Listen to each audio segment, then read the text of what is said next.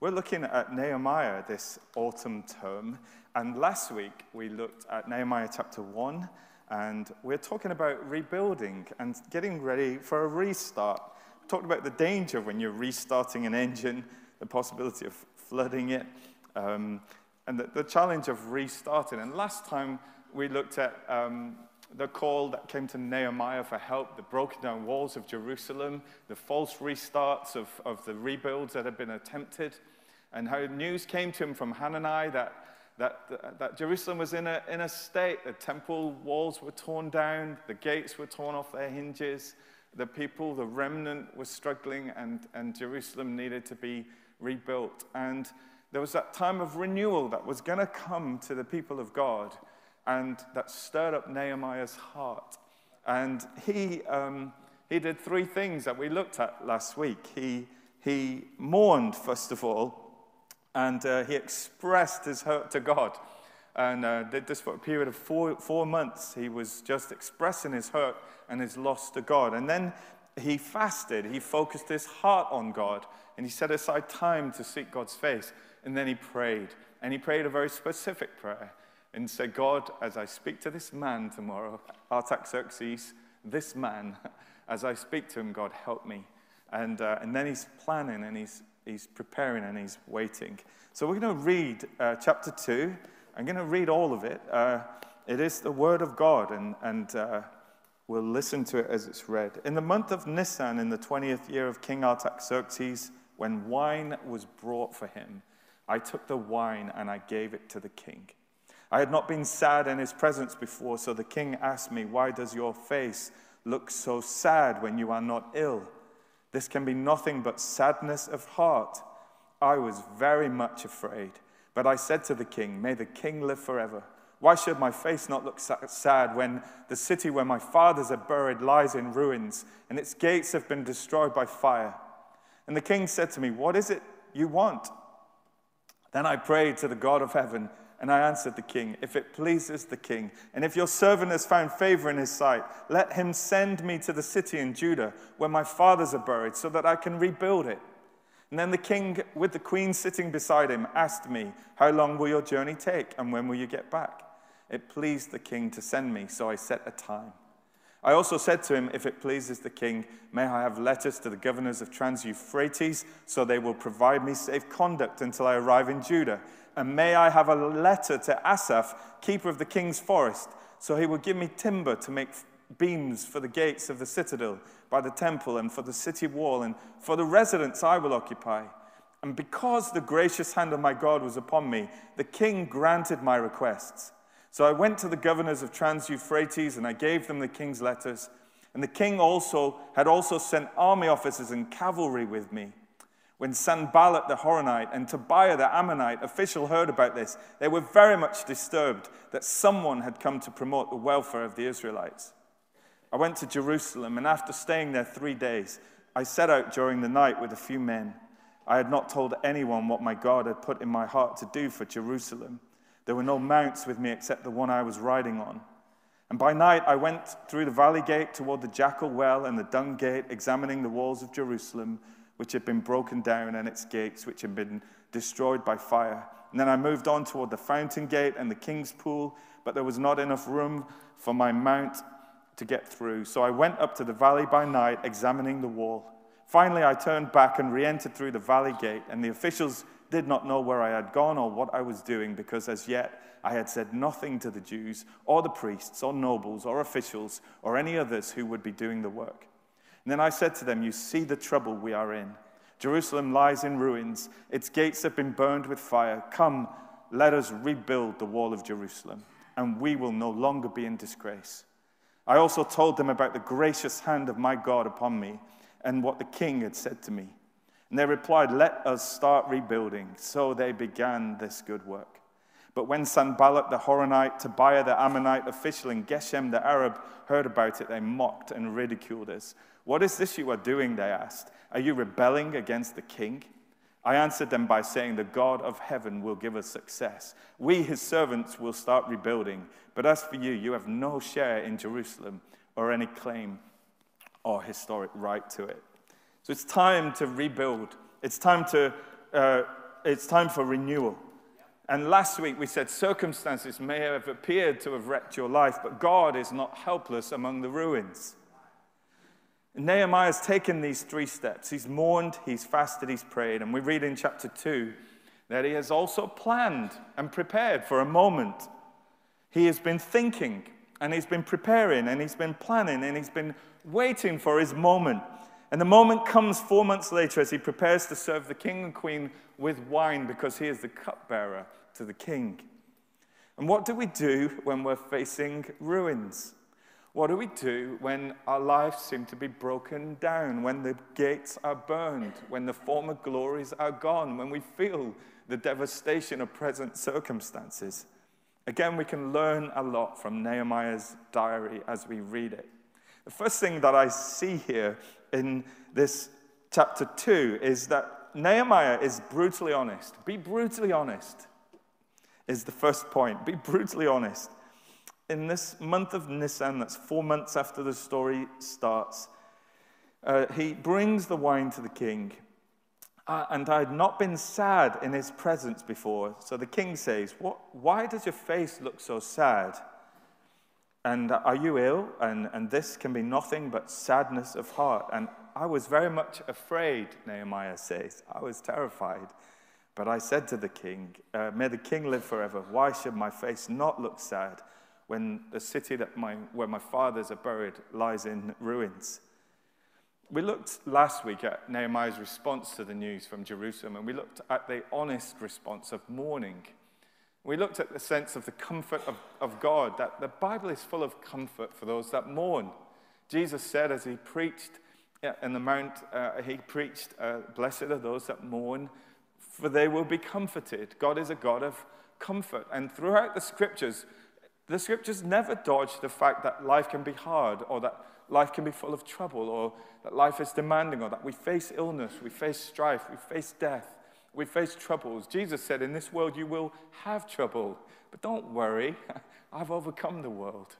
And this is a God of comfort, a God who came down for us, a God who loved us so much that he wouldn't spare his own son, but gave him up to die for us.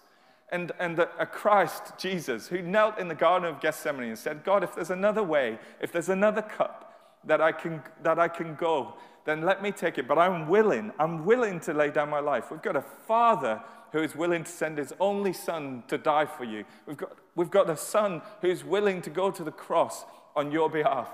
And then when that is done, part three of God's plan, he says, Now we're going to send you another comforter, the comforter of the, who is the Holy Spirit. God is a God of comfort, and God is a God who is with us in our mourning and in our loss. And we looked at that last week. And, and now we find Nehemiah is being just honest in his response to God. There's an openness and a reality which I like. I like it when I read it, I like it when I see it. It's the same reality and honest that we find throughout the scriptures. It's the warts and all depiction of faltering sinners and failed saints. Even the greatest of biblical characters in the Bible, like Moses and David and Abraham and Peter and Paul, they're all painted in their full technicolor reality of their flawed lives, with all of their flaws and failings. Eugene Peterson writes, as I've said before, of the saw-toothed history of Israel, up and down, up and down. And he said, We all, at best, are uneven performers. We are all rebels and sinners, saw-toothed Christians, people like you and me. People like the people of Israel, and people like Nehemiah, who find themselves in a ruinous state for which they are partially themselves culpable, which they have brought upon themselves in some ways. Nehemiah is honest about this. He's brutally honest. And that's my first point is to be brutally honest before God. He's got sadness of face, we we read and sadness of heart. People's faces sometimes reflect what they are feeling or what they're going through. You can sometimes see etched on someone's face. You can see it in their eyes. You can see the sadness. You can see the heaviness of what they're facing and what they're going through. And Nehemiah, as he approaches the king, he does something that you're really not supposed to do in the presence of the most powerful man on earth. He shows his feelings. His sadness of face comes through, his sadness of heart. He can't hide it. And for this, he could lose his life because the king doesn't like people to drag down the mood. And if you show your sorrow in the presence of the king, you can lose your head in these days. But he shares this with the king, which is a very dangerous thing to do. Notice another moment of brutal honesty of Nehemiah in verse 17 of chapter 2 when he's made his way to Jerusalem and he consults with the people. And he says to them, the people, as he surveys the walls and the situation they find themselves in, he says, You see the trouble we are in. Jerusalem lies in ruins and its gates have been burned with fire. Sometimes people say you shouldn't admit the, the troubles that you're facing. We need to be positive, we need to be upbeat, we need to be uh, faith filled. But faith doesn't mean that we don't sometimes look the brutal reality of our circumstances in, in the face, but that we acknowledge that God is there with us in them, that God has not left us, that God is still by our side. And Nehemiah never ducks the issue that we're in a mess, we're in trouble here. This is, this is where God works. That the message version says, face it, we're in a bad way here. Things are not looking good. He carried out a ruthless inventory. That's one of the steps of AA, isn't it? The 12 steps. He carried out a ruthless inventory. Look at this mess we find ourselves in. Look at this mess. A ruthless inventory. This is the reality of my life. Hello, I am Geoff, and I am an alcoholic. Or I am whoever, and this is my issue. This is my problem. And this is where God works. This is God's territory the trouble of your life, the distress of your life, the realities you face. This is, this is God's territory. God specializes in the territory at the end of your rope. When you feel that you can't, God can and God will. This is where God works. But we have to be honest with God and with one another at times, sad of face, sad of heart, in trouble. And he carries out this survey, and when I heard that word survey, surveys uh, Jerusalem, I thought of the survey of the hymn when I survey the wondrous cross on which the Prince of Glory died. My richest gain I count but loss, and pour contempt on all my pride. Forbid it, Lord, that I should boast, save in the death of Christ my God. All the vain things that charm me most, I sacrifice them to his blood. When we survey, when we survey our lives, when we survey the cross, when we survey the reality of our sin, our brokenness, our lives, we look upon a Savior who came to save us, see from his head, his hands, his feet, sorrow and love flow mingled down. Did e'er such love and sorrow meet, or thorns compose so rich a crown? A biblical survey of our condition shows that we need the cross, and it shows that we need Christ's death for us, and it shows us how dangerous and troubled our broken state is. A survey shows us our true state, and it shows us God's amazing grace. And this is a good place to be a ruthless inventory, a brutal honesty before God. We don't need to hide, we don't need to cover things up. We don't need. Faith is not putting a good gloss on it. Faith sometimes looks stuff in the face and says, This is Put your word in there. This is so bad. This is so painful. This hurts so much. Be brutally honest before God. God loves that kind of honesty. And the Bible is so honest. Nehemiah was sad of face, sad of heart. Look at the trouble we're in, he says to the people. He's not putting a positive spin on it, but he's in Jim Collins' territory of good to great. He says, confront the brutal facts, but maintain a vital sense of optimism. So, wherever you find yourself this morning, whether you're sad or depressed, or facing illness or loss or addiction, whatever ruin you contemplate, whatever troubles surround you, God can and will meet you there. It's always a starting place. Blessed are those who mourn, for they will be comforted. Blessed are those who, poor, who are poor in spirit. They're the ones that will be filled. They're the ones that will receive the righteousness of God. The second thing I see here, as well as being brutally honest, Nehemiah is bold in his approach and his asking. Be bold. Be brutally honest. Be bold in your approach and in your asking. Look at what he does in verses 4 to 8. The king said to me, What is it you want, Nehemiah? what do you want? Then I prayed to the God of heaven. That's one of those arrow prayers. Oh, God, help. Here's the moment I've been thinking about, planning for, praying for these last four months. God, his knees were knocking a little bit. He throws up a prayer to God God, I pray to God as I go to speak to the king. But he throws up this prayer and then he says, If it pleases the king, if your servants found favor in your sight, send me to the city of Judah, uh, which my fathers are buried in, so I can rebuild it. That's a bold ask. And he could lose his life for asking, which is why he's very afraid. And then the king and the queen are sitting beside him. Maybe the queen likes Nehemiah, I don't know. How long will your journey take? How long am I going to lose you for, Nehemiah? You're one of my key staff. You're my cupbearer. You're very close. You're in my inner circle. How long do you want to go for? When will I get you back? Please the king. To, and I told the king, I set a time.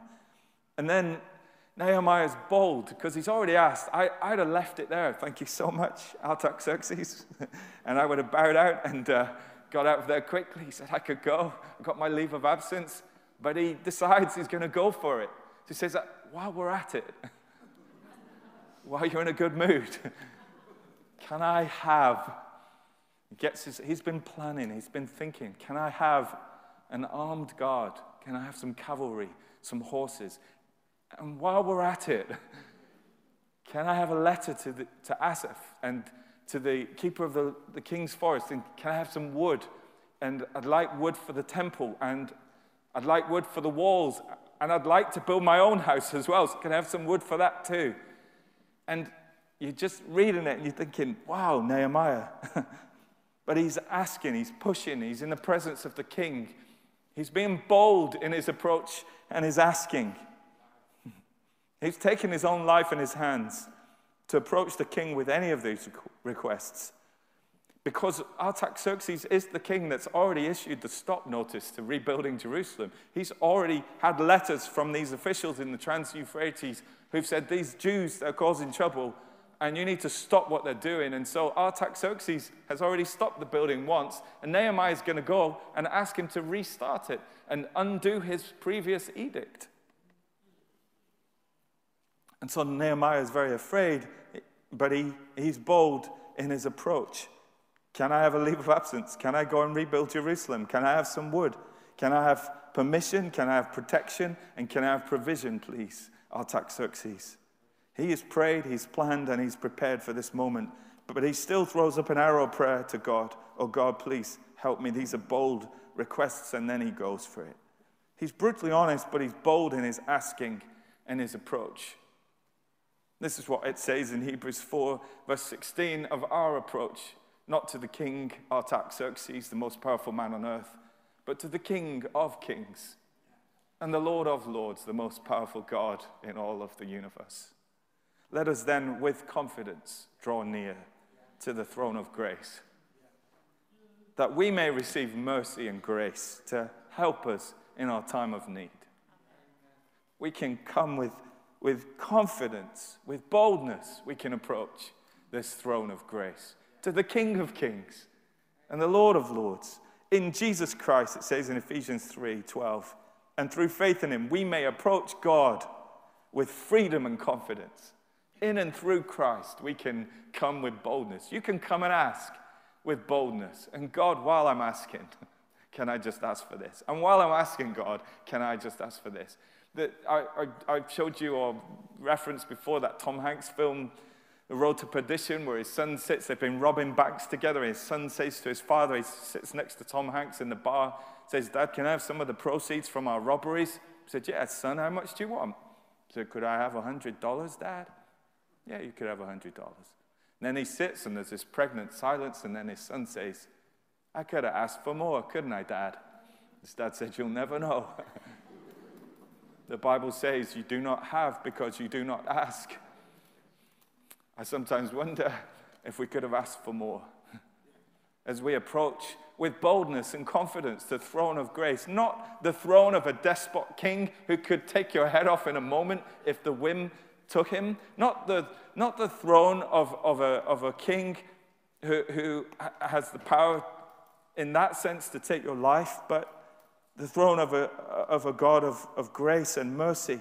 Everyone whom the Father gives me, Jesus said, will come to me, and I will never turn away anyone who comes to me. I'll never turn them away. And so, another old hymn which sings these words No condemnation now I dread. Jesus and all in him is mine.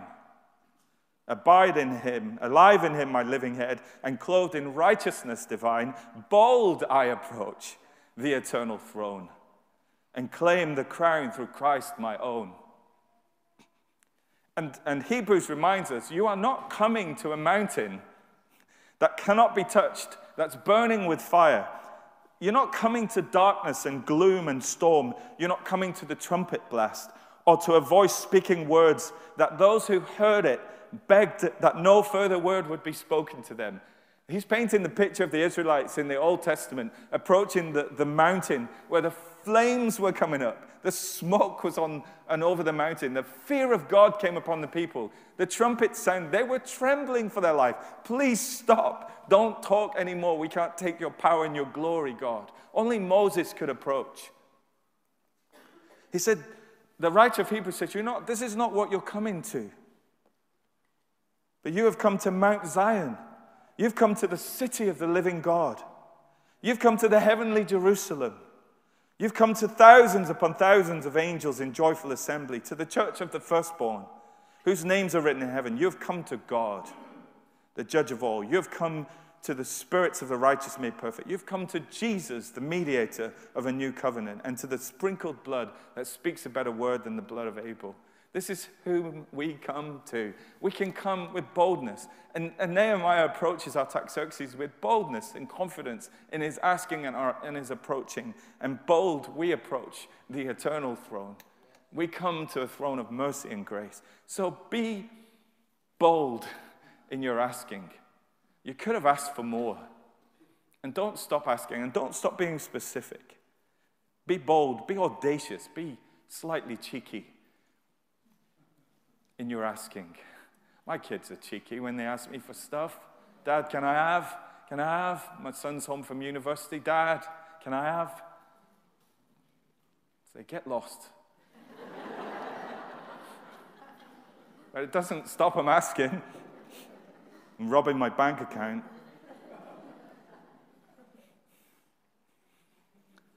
So be brutally honest about your condition. That's what Nehemiah does. But be bold in your approach and your asking. And thirdly, be brave. Be brave in the face of obstacles and opposition. Verse uh, 2, uh, chapter 2, I, uh, verse 2, I was very much afraid.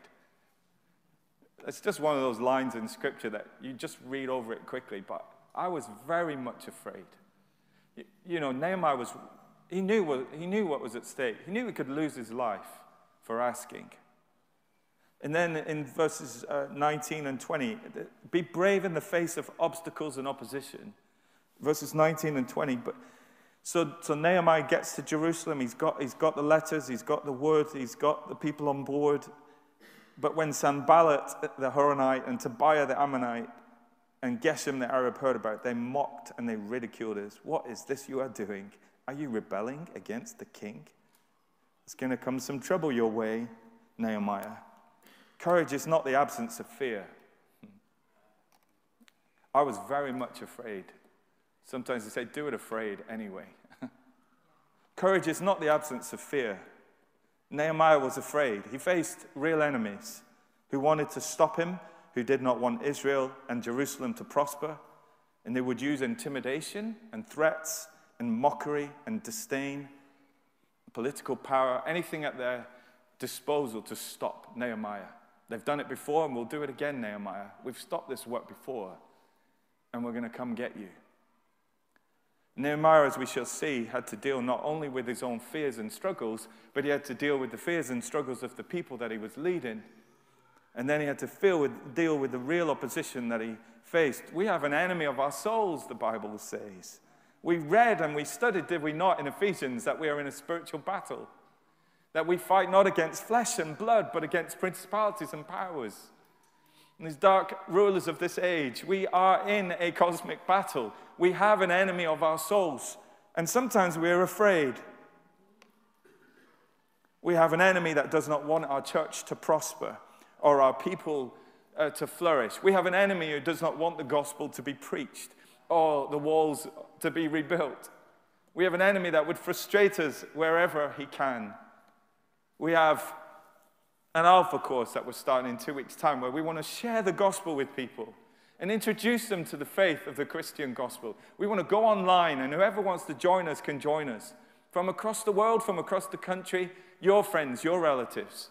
We want to share the gospel. We want to share this good news. We want people to find Christ. We have connect groups that are starting up. We want to connect people into the body of Christ. We want people to find fellowship. We want people to grow together. We want people to find uh, the, the body of Christ, which is where we, we grow, which is the, the, the blueprint of heaven for Christian growth. We want to build community. We will face times of difficulty and, and, and opposition. And we will face times when we lose our confidence and times when we are afraid in the middle of the night. And sometimes we have to be strong and courageous. We have to be brave. No one said it would be easy or unopposed. There may be setbacks. This was the third attempt to rebuild these walls. The work has been stopped by these officials of the Trans Euphrates before. The threats were real, the opposition was fierce. So, the final point that I'm going to bring to you today is particularly important, as well as, as, well as being brutally honest, as well as being bold as well as being brave in the face of opposition, we need in all of this to partner with God, to know that God is on our side, to know that we do this with God. 111, chapter 111. O Lord, let your ears be attentive to the prayer of this your servant, to the prayer of your servants who delight in revering your name. Give your servant success today by granting him favor in the presence of this man chapter 2, verse 8. May I have a letter to Asaph, keeper of the king's forest, so he will give me timber to make beams. And for the city and for the residence I will occupy. And because the gracious hand of my God was upon me, the king granted my requests. Not because I was so persuasive or such a great leader, but because God's hand was upon me, the king granted my requests. And then, chapter 2, verse 18, I also told them, the people of Israel, I told them about the gracious hand of my God upon me and what the king had said to me. And then in chapter 2, verse 20, I answered them by saying, The God of heaven will give us success. We as servants will start rebuilding, but God will give us success. if God is for us, who can be against us? The hand of God. You remember the hand of Maradona was called the hand of God scoring a, a cheats goal against England. But because God's hand was upon me, Nehemiah said, I was successful. I could go to the king and I could be bold in my asking. I could get the wood. I could, we can do this because God is with us. It's the same kind of boldness that David said in the face of uh, Goliath. you come to me with your weapons. You come to me, you giant of a man. You come to me with all your weaponry and your height and your stature, but I come to you in the name of the God of Israel. I've got God on my side. So have that, Goliath. And we have, in all of this, this is not just about us having a go or rebuilding or restarting, but it's the God who is with us that counts. The God of the angel armies is on our side. We partner with him. And whether David or Gideon or Moses or Daniel or the early disciples or Nehemiah, often insurmountable odds or impossible situations, were overcome because God intervened. God was on their side. And it's the same with our human condition. We are dead in our sins. We are separated from God. We are hopeless. But God but God intervened. God sent his son Jesus. God gave his son Jesus who died for us and died in our place. He offers us a way back. He offers us new life and resurrection, eternal life beyond death, beyond sin, beyond brokenness. He gives hope where there is no hope. He gives a future beyond the disappointments and the failings of your past or the precariousness or pain of your present. Nehemiah partners with God. And he's not just passive, but nor does he think it all depends on him. And I, I love the juxtaposition of, of verse 20, where it says, The God of heaven will give us success, and we, his servants, will start rebuilding. we're going to roll up our sleeves and we're going to work hard. And was it Wesley that said, Do everything, work as if it, everything depends on you, pray as if everything depends on God? We partner with God. God will give us success. We're going to start rebuilding. We're going to start working. We're going to, you know, we're in a season now, September, we're relaunching things, things are getting going. We've lost some of our volunteers through the last year and a half, two years. Some of our teams were a bit thin. We need help from serving coffee in the evenings to welcoming people at the doors to building our technical teams to strengthening our youth and children's teams. You know, we, we started rebuilding the walls. No, we're going to do our bit. We're going to work hard, but God will give us success. And across the church, the challenge comes to us as individuals. Uh, and Paul's been talking about the connect groups and the activity groups. There's, there's different types of groups. One of the groups that we have are volunteer groups. That's a great way to get to know people in the church and to serve in the church and to build fellowship in the church is to volunteer and, and work alongside people, and we'll get to that in Nehemiah. But it's a great way for you to get involved. And, and have a look on our website, our, our volunteer groups, and sign up for those. We will rebuild, God will give us success. This juxtaposition of our hard work as if it depends on us but we pray and we believe as if it depends on God. Because it does, because we partner with the God of heaven. We were on holiday this uh, summer in the beautiful climes of North Yorkshire. and uh, it was a lovely part of the world. And um, we decided one day to go on a bike ride um, as a family. So we hired bikes. But I, I had worked out that North Yorkshire is very hilly very hilly. It's the dales up and down. And so I came up with a cunning plan. We were going to hire e bikes, electric bikes. I love these bikes. They have revolutionized, they would revolutionize my life. And um, because they had different settings on, and as you were going up these steep shale hills, you could turn on turbo boost. it was amazing. so you're pedaling up this hill, and you're slogging away. And I'm just going to have a little bit of turbo boost here, I think. And then, whoo! it was so powerful that I was going up this hill like this. And I turned on turbo boost. I did a complete wheelie and fell off my bike. Landed on my back, sprawled with the bike on top of me. Didn't realize the power at my disposal. You know, we face some hills, we face some challenges. But we do it in partnership with God. You may be going up the hill right now. You might need a little bit of godly turbo boost. Or, to use a different analogy, when you're sailing, I'm not a sailor, I just like to have friends that can sail and borrow their boats. But to get the wind in your sails makes all the difference. I went sailing with, uh, with Aaron, and um, we, we got into a dead spot, no wind. the tide was against us, couldn't move. In fact, I believe that some people in the club were laughing at us because we couldn't get out of this, couldn't get out of this uh, dead spot. And all we needed, and we caught, after that, we caught a little bit of wind in our sails and we started to go again. And for some of us, we need the wind of the Holy Spirit again in our sails. We need the turbo boost of God. and yeah, we'll keep pedaling and we'll keep pushing and we'll keep putting up the sails. Um, but John Pantry used to sing an old song. He said, You put up the sails, you get out in the boat. But, but it's, it's God. God will come with the wind. God will come, put wind in your sails. And God will help us. We'll partner with Him. And that's what Nehemiah speaks with confidence at the end of this chapter. He says, We're, we're going to start rebuilding. But God, He's going to give us success. So we're going to be brutally honest, which is what they were. We're not going to gloss over anything. We're going to be brutally honest and about the challenges we face, whether individually or co- corporately.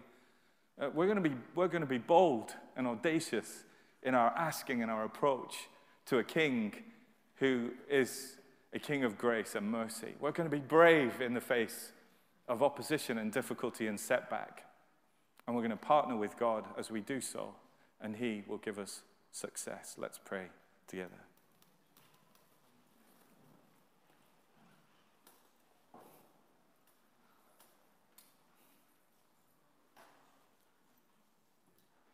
Father, we've heard various words this morning of the prophetic kind and of scripture, which is also prophetic and truth. Very much so. And I pray, God, that you'll speak to our hearts and to the hearts of individuals who are flagging on the hill. I pray, God, that you will energize and send again the life and the wind of your Spirit. Pray, Lord, that we would be bold as we approach your throne afresh. We could have had more, we could have asked for more. I pray, Lord, that we would come again to your throne of grace and mercy. We'd be brutally honest about this season of our life, of our church's life, of our individual lives, about the sickness we face or the loved ones we care for or mourn, the loss, the grief, the sadness of heart that weighs us down. I pray, God, that we would come and we would be honest. And this too is faith. The lament of a people who are honest before you. And God, I pray that as we stand in your presence, you will in no wise cast us out, but you welcome us in. And you grant our requests. So I pray, Lord, that as we boldly approach your eternal throne today and in these coming days, we'd find our way back into your presence. We'd be bold in our asking and our approach. We'd be brave in the face of opposition. And we will partner with you, God. And Lord, we will rebuild and you will give us success. I pray, God, that you will bless your people in this season. In Jesus' name, amen. Amen.